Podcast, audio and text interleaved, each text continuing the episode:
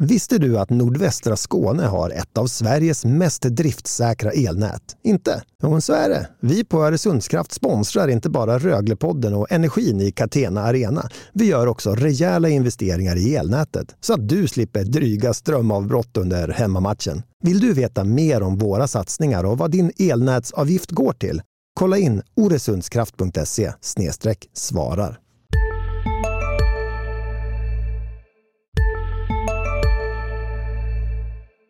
Först ett budskap från vår samarbetspartner. Ny säsong och spännande förändringar i Rögles lagbygge. Söker du också förändringar gällande dina eller ditt företags placeringar? Ta då en kontakt med oss på Vågen Försäkringsbyrå i centrala Ängelholm så hjälper vi dig. Vågen för vågen. We're here to win a championship. I mean, I'm not no no issue saying that. Well, that's why are we doing this? It's to win. I mean, I I don't think uh, anybody that's involved at this level uh, has any other intention. So let's not uh, be afraid to say that. Många av de killarna som är här, och många av de som har återvänt, återvänder på grund av att det, det sker saker som de tror kommer leda till att Rögle kan vara topplag i SHL.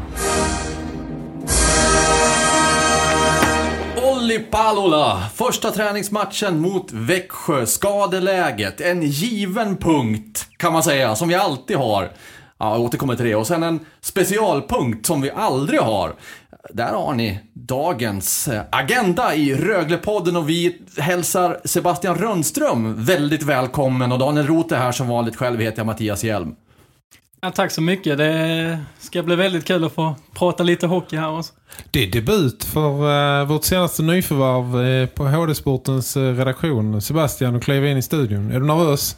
Nej, det ska nog gå bra. Det är skönt att komma rätt in i hetluften.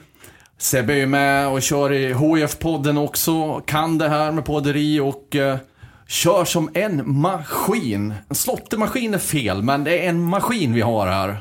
Så det blir intressant. Se nästa vecka när Linus Alin är tillbaka. När de, blir, de ska MMA-fightas i den här buren om, om den mikrofonen. Det blir nog Linus som tar hem den kampen, känner jag själv. Nej, stå, stå upp nu. Stå upp nu. Eller så får vi vidga poddstudion så vi får plats med fyra. Det kan vara så att jag viker ner mig annars. Eller jag. Eh, ja, men eh, Sebbe har ju varit på eh, Rögles träning idag så där kommer vi ju få knivskarpa betraktelser. Precis, men innan vi kommer dit så ska vi prata om tillskottet, det senaste i Rögle-truppen, Olli Palola, en finländare som ju alla hör och förstår och vet. Och Daniel, du har ju pratat med Olli efter att det blev klart. Vad är det för spelare de får in? För det är en av de två vakanta platserna som var. Just det. Eh, han stod och renoverade sin lägenhet i Finland, i Helsingfors, när jag eh, fick tag på honom. Eh, han vänlig man som bad om ursäkt för sin engelska trots att han inte hade behövt det.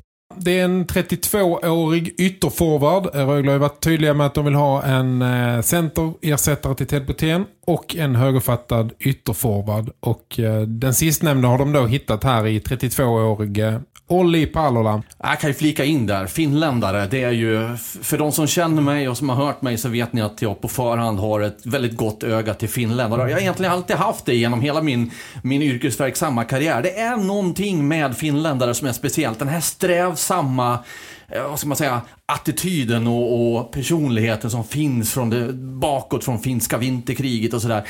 De är oftast rätt så rakt på sak och inga krusiduller och sånt uppskattar jag. Så jag, jag förväntar mig, när du säger vänlig, ja det kan jag tänka mig, men jag hoppas att han också är en sån här äh, lite Johan, Johan Matti Altonen typ. Mm. Jag hoppas på det. Tvek, tvek på den. Ja, vi får se. Jag har ju inte pratat med honom själv. Han har ju ett, eh, kommer väl med ett ganska gott eh, rykte eh, från alla håll. Där är flera i laget, i Rögles lag som har spelat med honom. Dennis Everberg och Corey Murphy bland annat spelat med honom i Växjö 2016-17 där han gjorde 21 mål, 27 assist, 48 poäng på 52 matcher. Jag tror han kom trea i hela SHLs poängliga. Kom från en lite stökig KHL-tid till Växjö. Därefter har han då spelat tre år i KHL. Eh, Jokerit en säsong. Sen två säsonger i, eh, kinesiska bidraget Kunlun Red Star. Och varav sista säsongen är ingen höjdare. 5 plus 3 på 38 matcher. Blev skadad runt jul och spelar inte mer eh, resten av säsongen. det är ju egentligen en sniper, en målskytt alltså. Så det är det Rögle förmodligen ser i honom och vill ha ut av honom också. Så är nog tanken, absolut.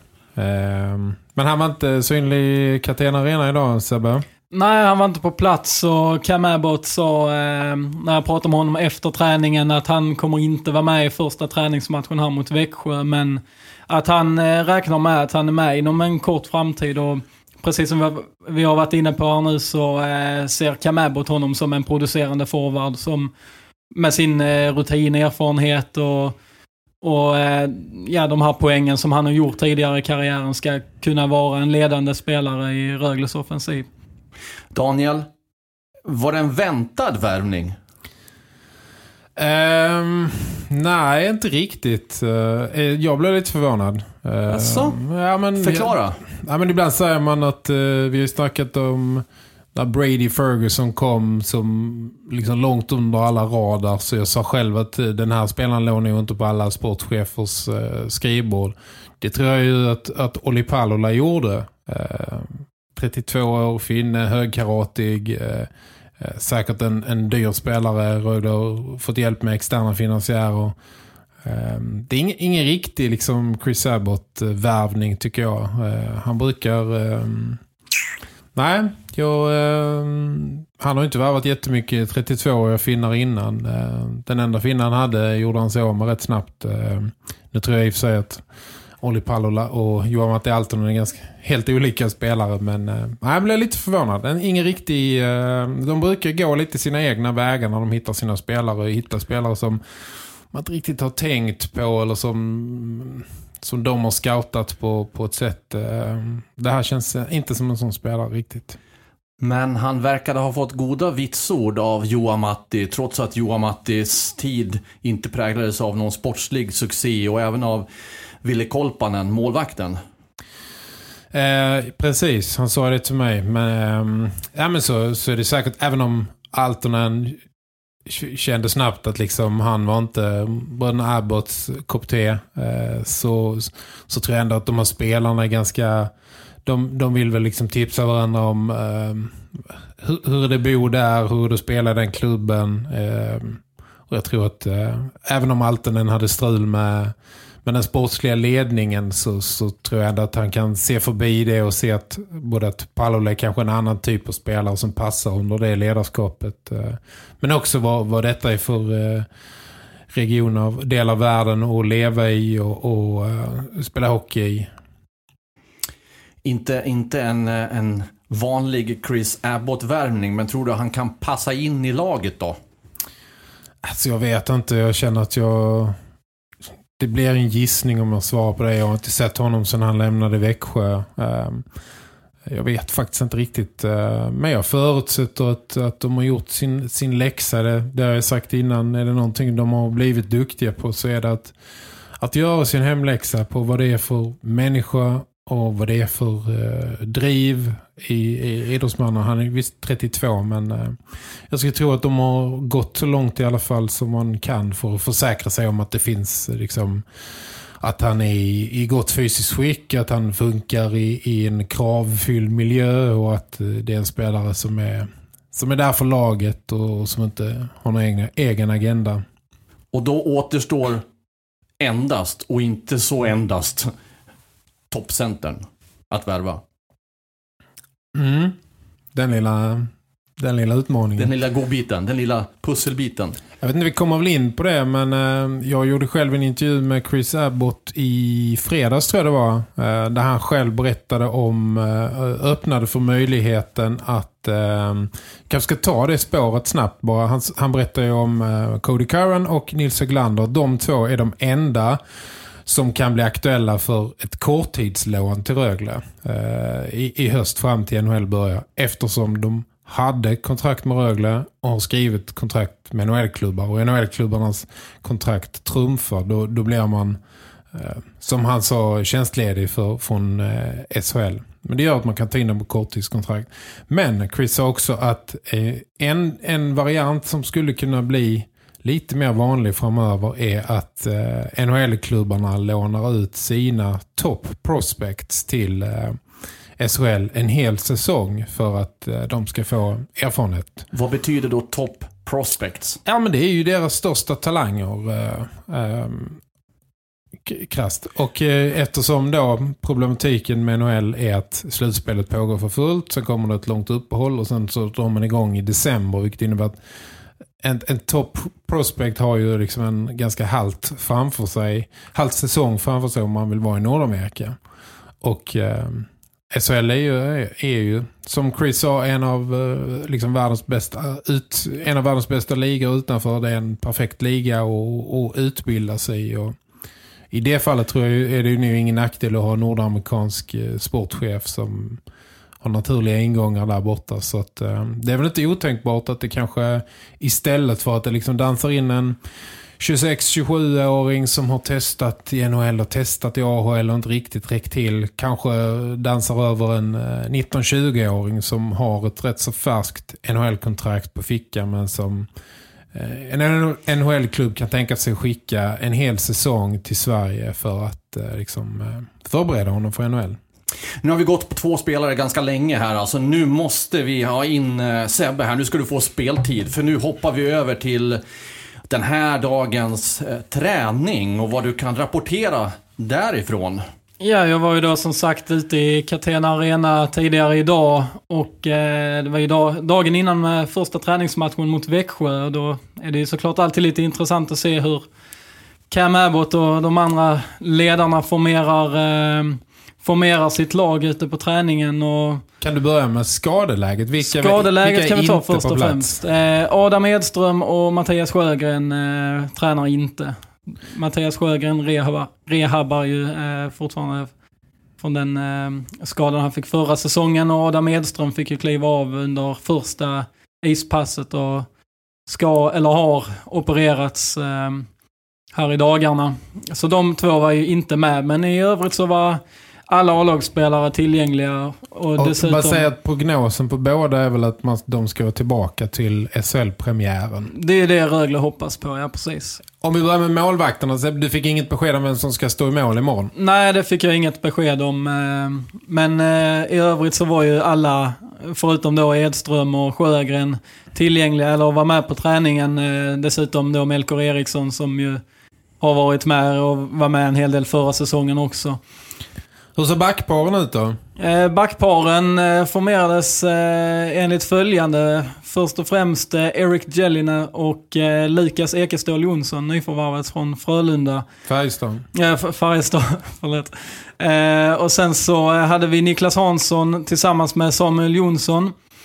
Arlen Lesund och Samuel Johannesson spelade i ett backpar. Också ett fjärde backpar med Craig Shearer och Jakob Bondesson. Här, här stannar vi till, för nu eh, får jag lite tankar här. och Återvänder vi en vecka tillbaka i tiden när vi pratade om hur du såg framför dig Daniel. Och vill jag minnas att du såg Niklas Hansson och Lukas Ekestål Jonsson i ett backpar, väl? Om inte mitt minne sviker mig. Nej, ditt minne är hundraprocentigt. Ja, underbart, eh, vilket ju sällan är. Men eh, då misstänker jag att du kanske tänker, aha, hur tänkte de här? Nej, jag tror att de vet, eh, de har ett så tydlig struktur i huvudet och de vill ha sina backpar. Men försäsongen är en tid för att testa runt och se vem som har kemi med alla. Och det vore väl rätt så korkat att spela liksom backparen så som de är tänkta eh, hela vägen. Eh, att sätta liksom folk som sjunde och åttonde back redan inför försäsongen. Det är klart att man vill på något vis skaka i tombolan och hoppas att det ska ramla ut. Eh, att någon ska växa och visa någonting som man inte har sett kanske innan. Eh, så det, jag tror att de kommer att testa runt ganska mycket. Jag har nog inte trott att de skulle spela de backbarnen under hela försäsongen. Men jag tror att det kan vara de de backbarn som var på första träning kan vara en premiäruppställning. Men jag tror att de kommer att testa runt rätt mycket. Och en back som förmodligen behöver visa, visa någonting från start är Craig Shearer, som vi var inne på förra veckan. Ja, men tveklöst. Han har ju, eh, han har ju en försäsong på sig här. Nu tror jag inte, det, det är ju inte så att han liksom riskerar att få kicken. Liksom. Men för, för hans skull är det, är det ju... Eh, är det ju dags att, att steppa upp och det tror jag han har tror jag att han eh, har tankar på själv med. Förlåt Sebbe att jag bröt av här, avbröt dig i din eh, genomgång av laget. Raskt över till kedjorna då. För det är jag nyfiken på nu. Verkligen. Kan du identifiera någon slags eh, första kedja här? Med... En eh, första kedja eh, bör ju vara den där eh, Daniel Saar och eh, Dennis Everberg spelar där som Ted Brithén var förra säsongen. Och eh, på dagens träning så var det nyförvärvet Brady Ferguson som spelade med de två. Ehm, så det blir ju intressant att se. Det är väl där den här top prospect, eh, om Rögle nu kan få in en sån spelare, är tänkt att spela. Men eh, än så länge verkar det vara Brady Ferguson som eh, Rögle testar i just den rollen. Vi snackade om det förra veckan med att det är lite tunt på centersidan när eh, Mattias Sjögren går re och rehabar och Ted Brithén är borta. Brady Ferguson är väl en sån värvning som eh, man, de inte riktigt vet om han ska vara center eller ytterforward men eh, med den besättningen som finns nu så är det ju rätt så logiskt att han får en rejäl chans som center och, och eh, jag har varit ute på ett par träningar själv och sett honom med SAR hela vägen så att eh, det känns som att eh, de kommer nog ges en chans eh, ihop. Ja, och sen vidare så har vi ju en eh, kedja som jag tycker på förhand ser väldigt intressant ut. Det är med nyförvärvet från Modo, Adam Tambellini. Också förra säsongens eh, stora genombrottsman får man väl säga, Simon Ryfors. Samt då eh, Leon Bristedt som ju har eh, bevisat sina kvaliteter i SHL. Sen eh, en... Kan vi inte stanna där, ta Vi en kan- kort paus där också? Ja, jag får nog instämma i Sebbes kommentar där. Alltså det, det, det ska bli spännande att se Simon Ryfors, vad han, var han startar från för nivå nu. Eh, ihop då med Leon som vi vet kommer att vara speedkulan som han alltid är när han är hel och frisk. Och så då Adam Tambellini som hade det bästa poängsnittet av alla i Hockeyallsvenskan under fjolårssäsongen. Han är jag spänd på att få se i aktion i ett annat lag under Cam Abbott och hans intensiva hockey. Nej, instämmer där Sebbe. Ja, men jag, tror att, jag tror att det här är mer än ett test. Jag tror, det kan mycket väl vara en premiärkedja, eh, de tre. Jag lyssnade lite hur, liksom, hur det viskades. Eh, eh, de, det känns som en kedja som de har lite förhoppningar på. Som de nog har sett lite kemi på redan, redan när man har börjat träna här. Så den, den kedjan i min känsla kommer, kommer liksom att få ett rejäl, en rejäl chans. Eh, och det är väl en, eh, det låter väl på pappret liksom som en uh, perfekt uh, andra kedja kanske i, i, andra, i någon slags hierarki. Och jag kan tänka mig också, om vi återvänder igen till det vi har pratat om Simon Ryfors. Jag tror du sa ungefär med att det sista steget han har att ta nu det är att bli mer poängproducerande. Kanske att han inte behöver ha alltså, den pressen på sig med de här spelarna på, på kanterna eller om, runt sig. För att de andra två kommer ju att göra poäng, mycket poäng om det går som det ska. Och det kanske gör att han kan spela mer avslappnat i just den, det avslutsmomentet, tänker jag. Jo, men det tror jag. Och jag har väl själv, själv sagt och skrivit att eh, jag tror att det här är kanske säsongen när en sån som eh, Simon Ryfors tar klivet upp och blir en andra center om han fixar eh, Eh, att, att eh, bli liksom ett, ett större offensivt hot. Och det är klart att han kommer ju... Så för mig, för de tre kemi så är det en kedja med, med ganska många komponenter. Mycket fart och två otroligt målfarliga ytterforwards. Och Framförallt är det väl intressant, eh, jag tycker Simon Ryfors har ju varit en sån här eh, bra ha-gubbe som eh, har fått vikariera liksom mycket. Det här känns som kanske som första säsongen när där man kanske bygger någonting runt honom liksom, från, från start där man kanske ger honom en lite, att det inte bara han har varit en sån, oj, nej, nu har vi ingen center i fjärde kedjan för Simon Ryfors spela där. Nu gick Sjögren sönder, då får Ryfors spela där. Eh, Ja, jag tolkar det som att det kanske ett lite så här vote of confidence att man eh, höjer upp honom lite. Han har fått kämpa sig uppåt i hierarkin och det har ju varit en, en måste ha varit en mental resa för honom att vara just den här komplementspelaren. Att fylla en plats där, fylla en plats där, göra en roll i, i powerplay, ibland och ibland inte, och i, i boxplay och, och sådär in och ut. Och nu då kanske få starta på en högre nivå. Det, ah, ja, håller med dig också där. att eh, Spännande att se vad det betyder för Simon själv. Fler kedjor eller? Ja, vi har två till. En eh, kedja med Nils Höglander, Anton Bengtsson och Taylor Mattsson.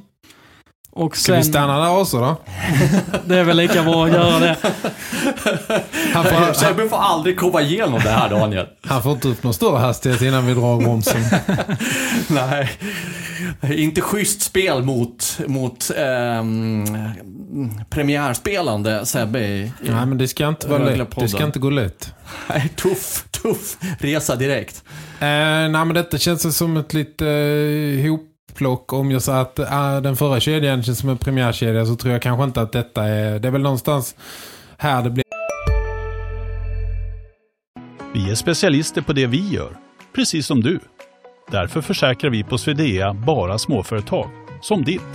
För oss är små företag alltid större än stora och vår företagsförsäkring anpassar sig helt efter firmans förutsättningar.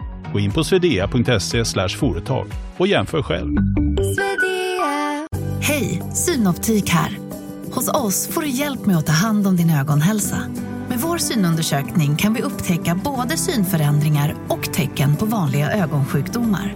Boka tid på synoptik.se. laboration med var sån som eh, nyförvärvet eh, in. Eh, jag har ju svårt att se...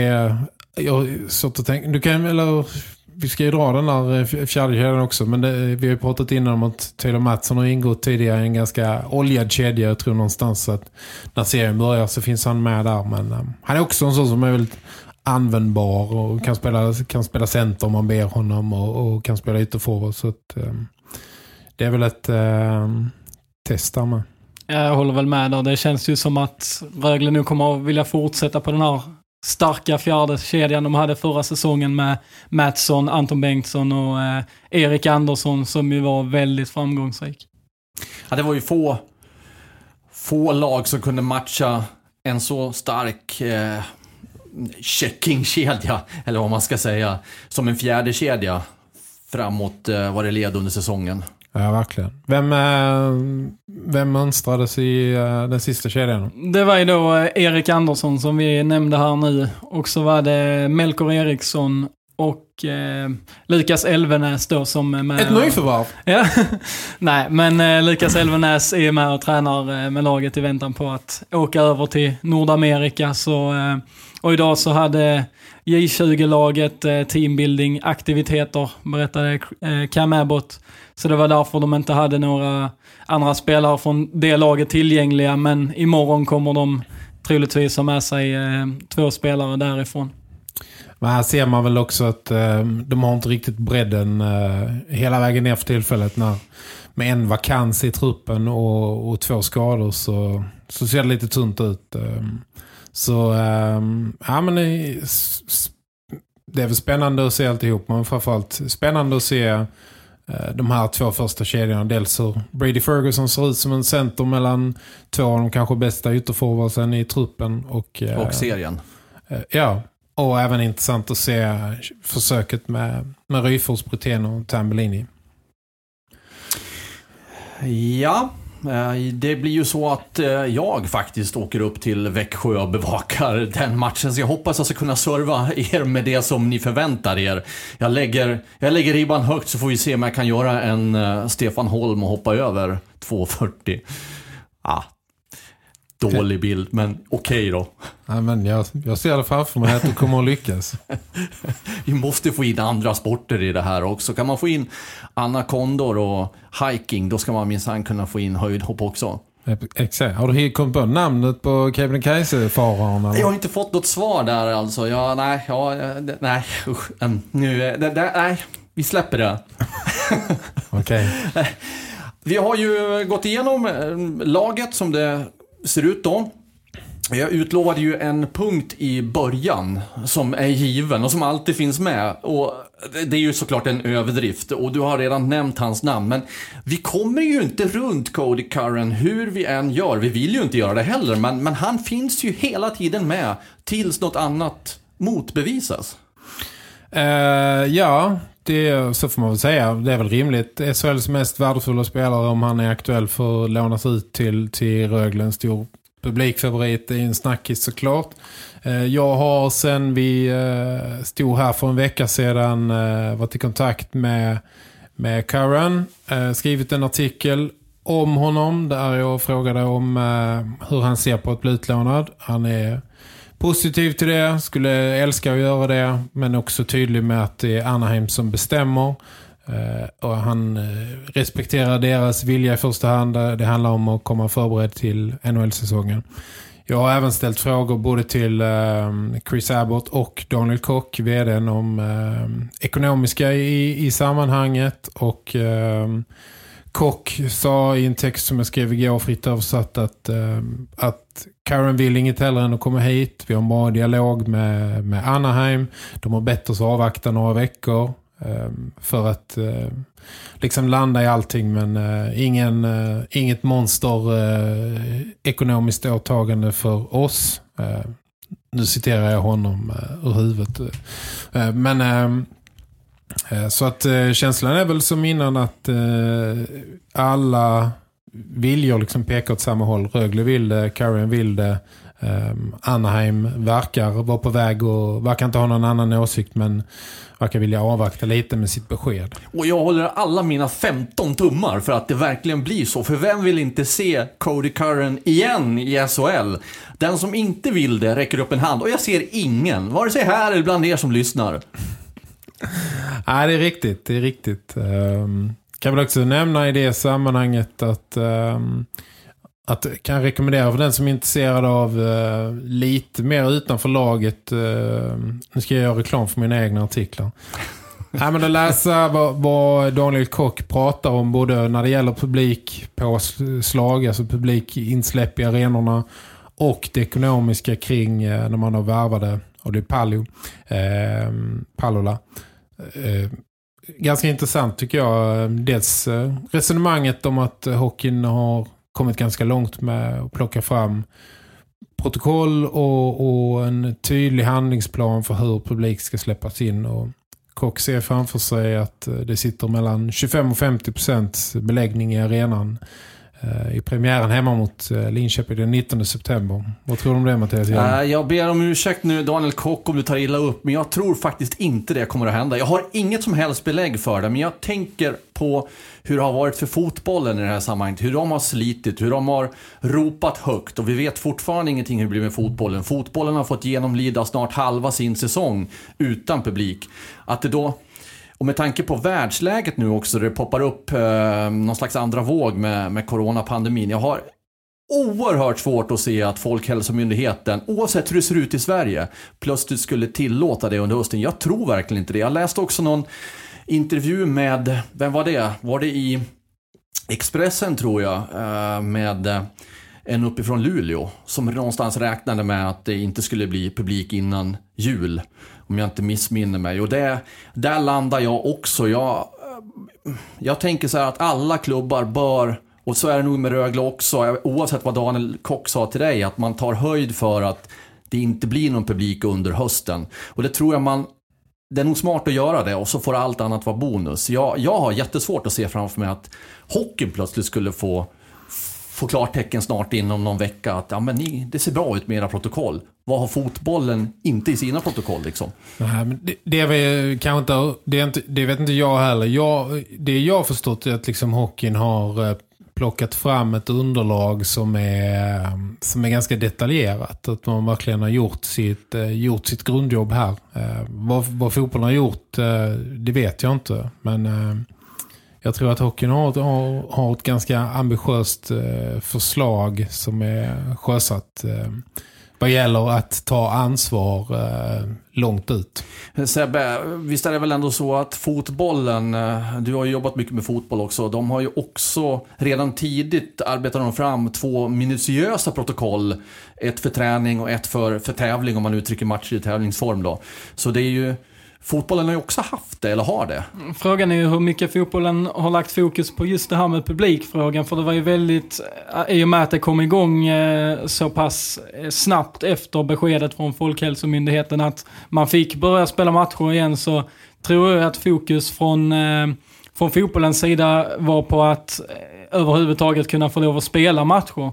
Så jag vet inte hur mycket, med tanke på hur eh, skarpt läget var där på att överhuvudtaget få igång serien, så vet jag inte hur mycket de har lagt på själva publikfrågan i det här fallet. Hockeyn vet ju att de får lov att komma igång nu. Ett, alltså har de ju vetat ett bra tag innan säsongen börjar. Så då har man kanske haft mer tid på sig att förbereda för just publikfrågan också. Jag tror du Sebbe är inne på helt rätt spår här. Fotbollen har ju liksom fått komma igång under märkliga former, stressade former, kommit efter direkt. Hockeyn har ju kunnat titta på fotbollen eh, och, och, och, titta hur de gör och, och, i en tid när mycket faktiskt ligger nere har man sagt kunnat ägna väldigt mycket kraft åt den här frågan att ta fram detaljerat eh, underlag för hur ska vi sköta in- och utflöde hur ska vi sköta hur ska vi kunna ta ansvar för publiken inne i arenorna um, så jag tror att där, eh, det är en jätteskillnad mellan fotbollen liksom kämpar med på liv och död liksom eh, just nu så har hockeyn kunnat agera i ett eh, lite lugnare läge. Det, det, är ju sant. Det är också så att eh, Svensk Elitfotboll, SEF då, Mats Enqvist har ju pratat om, det har ju varit mycket aktuellt med publik. Man vill till, bli tillåtna att testa med publik. Man säger ju att det finns, att man ska ta ansvar och så vidare. Och det är ju helt uppenbart så att om inte Folkhälsomyndigheten börjar göra någon öppning för fotbollen så kommer man ju inte att göra det för hockeyn. Det, det kan inte jag se på kartan. Och det har man ju hört Anders Tegnell också, statsepidemiologen, det är svårt ord det där, säga att eh, man kan inte ha separata regler för en idrott eller något annat evenemang och så vidare. Så en förutsättning för hockeyn är fotbollen ändå, skulle jag säga. Ja, Förmodligen. Ehm, sen är det väl eh, liksom vad man har för, för underlag. Eh, det är klart att man måste ta ställning till eh, frågor. liksom, hur, hur rustad är den här ligan för att klara ett publikinsläpp. Det är klart att det kan finnas skillnader där. Kan man, kan man, kan man någonstans visa att man tar ett, liksom ett långtgående ansvar och tänk på det mesta så, så ökar ju kanske chanserna jämfört med om man bara säger kom igen nu, släpp in vårt folk. Vi vill ha publik på en annars dör vi liksom. Det är väl något annat. Jag, jag, tror inte att fotbollen riktigt har dragit det så långt. Nej, det, och det, det menar jag inte att fotbollen har gjort heller. Men jag menar att, att genom att vara långt framme med, med och, och visa att de har tänkt på det mesta så borde ju oddsen åtminstone var lite bättre. Ja, som sagt, jag har ju, sitter ju inte med någon information utan det jag säger är nu mina, mina egna tankar och vad jag tror. Och jag förstår om ni tycker att jag låter pessimistisk och är eh, någon slags eh, surpuppa eller vad det nu är. Men jag, jag, jag, jag står fast vid det, att jag tror det blir, det är optimistiskt. Man ska vara optimist såklart, vilket jag ju inte är här då, men... Nej, men det, vi kan väl koka ner det till att den, liksom, det finns ex extrem ekonomisk eh, osäkerhet eh, kring detta. Och koppla det till eh, det som faktiskt Kock pratade om, eh, värvningen av, av Pallola som man möjliggjorde med hjälp av externa finansiärer. Eh, han sa till mig att eh, vi hade, det var en investering som vi hade klarat men i, i osäkra tider så eh, kändes, tyckte Rögle att det kändes bättre att dra nytta av den utsträckta handen som fanns från från deras externa finansiärer i det som kallas Corviridis. Sebbe, är inte du också lite nyfiken på vår sista punkt på vår extremt fula whiteboard-tavla? Kladdig och gammal och så vidare. Jo, det ska bli väldigt spännande att se vad det är Daniel har haft det, för sig. Det, det, det, står en, en finländsk utläggning som Daniel verkligen har bett om att få ha. Så man är ju rätt nyfiken nu. Ja, men jag tänkte så att vi kan ha det som en inkilning för Sebastian att han får fem minuter här och pratar en finsk utläggning helt oförberedd. Prata om alla finländska spelare som varit i Rögle genom historien. Så jag går och sätter mig här. Så det räcker måste... om du säger tio namn. Tio namn. Juha Matti Altonen, Ville Kolpanen, eh, Lasse Kukkonen och ja, sen så Ja, det är bra. Ta det lite stopp. Jag kan säkert komma på fler, men inte på raka. Så. Det är ett bra gjort. Ja, det är det faktiskt. Han är inte så gammal. Du var ju...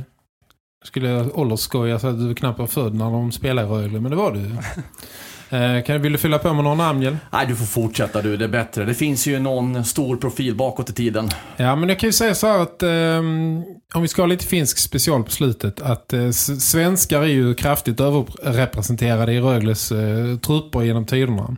Kanske inget eh, ni ramlar av stolen att jag meddelar. Nej, eh, men det finns väl någon finländsk spelare va, som varit en av de största eh, genom tiderna i Rögle. Ja, vi kommer dit innan du blottar dina kunsk- Kan vi, inte, kan vi inte få kunskapsluckor. höra om någon, någon så här riktigt stor profil från Finland i Rögle? Kan jag, jag bara, bara. jag ska säga att, eh, vet, vet ni vilken nationalitet som är tvåa i Rögle genom tiderna och spelare? Finland ligger ju ganska nära så det borde ju vara det, men det är det inte. Kanada. Jajamän. Hjelm sular in den Jajamän. från Det är straffpunkten. ju, nu är det ju så att hockeyvärlden består ju inte av 150 olika nationaliteter som skulle kunna vara representerade i den här frågan. Så man får ju sålla ner det till sex, fem, sex länder. Mm. Och sen kommer hon Sebbe. Sen eh, bör det väl vara antingen USA eller Finland. Men jag gissar på USA då. Ja, det är rätt. 42 kanadensare, 26 amerikaner och sen 24 finnar. Det är lite anmärkningsvärt att det nästan är dubbelt så många kanadensare som finnar som har spelat Rögle. Om vi stannar till där då. Vad tror du, finns det någon förklaring till att Rögle inte har sneglat åt öster direkt utan snarare åt väster genom historien? Jag vet inte, men jag, tror- jag tror det handlar ganska mycket om tradition. Och vissa klubbar har ju liksom en, en lång tradition av, av eh, lyckosamma värvningar från, från något håll.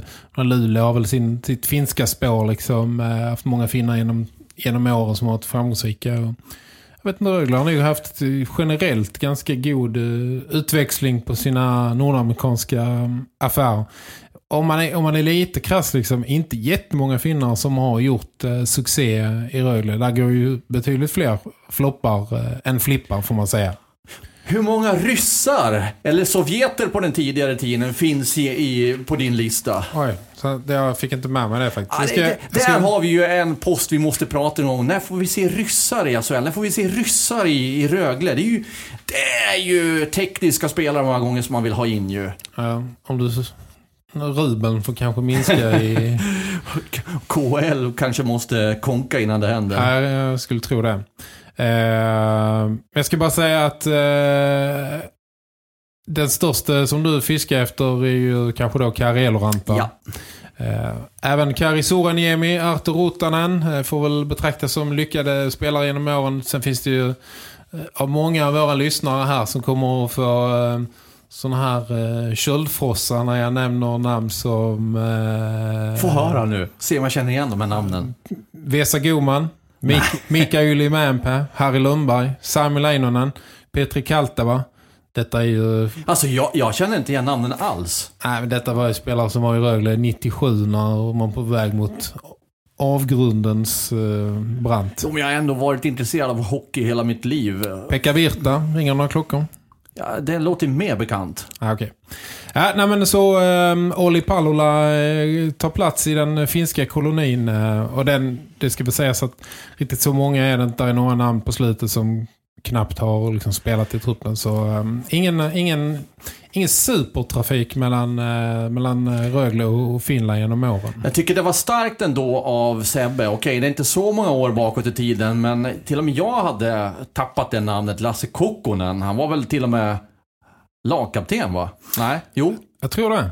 Uh, jo, nej, men... Han var i eh, alla fall finsk landslagsman.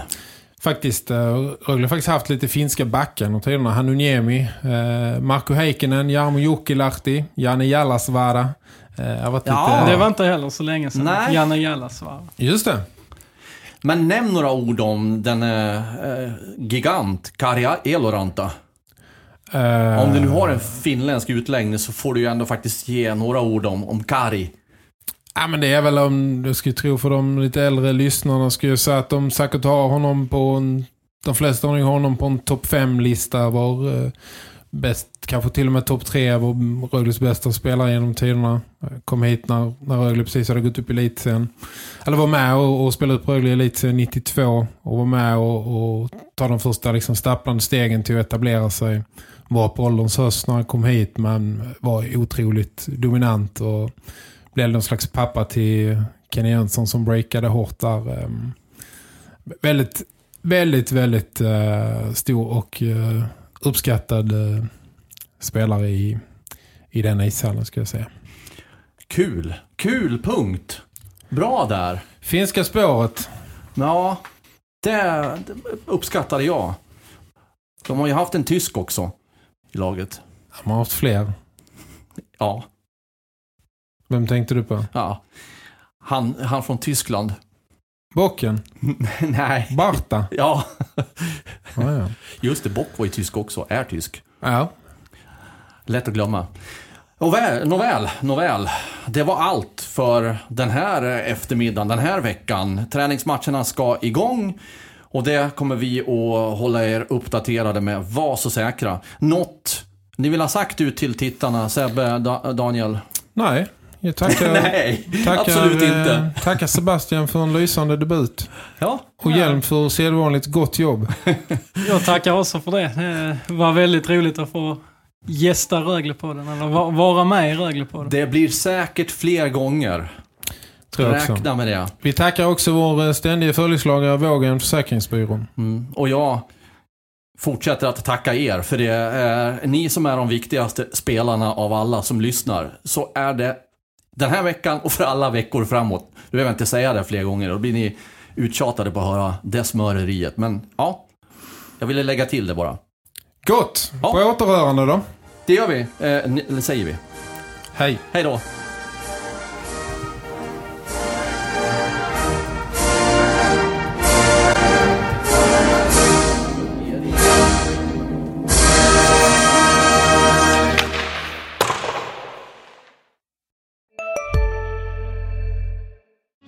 Hej, Susanne Axel här. När du gör som jag och listar dig på en av Krys vårdcentraler får du en fast läkarkontakt som kan din sjukdomshistoria.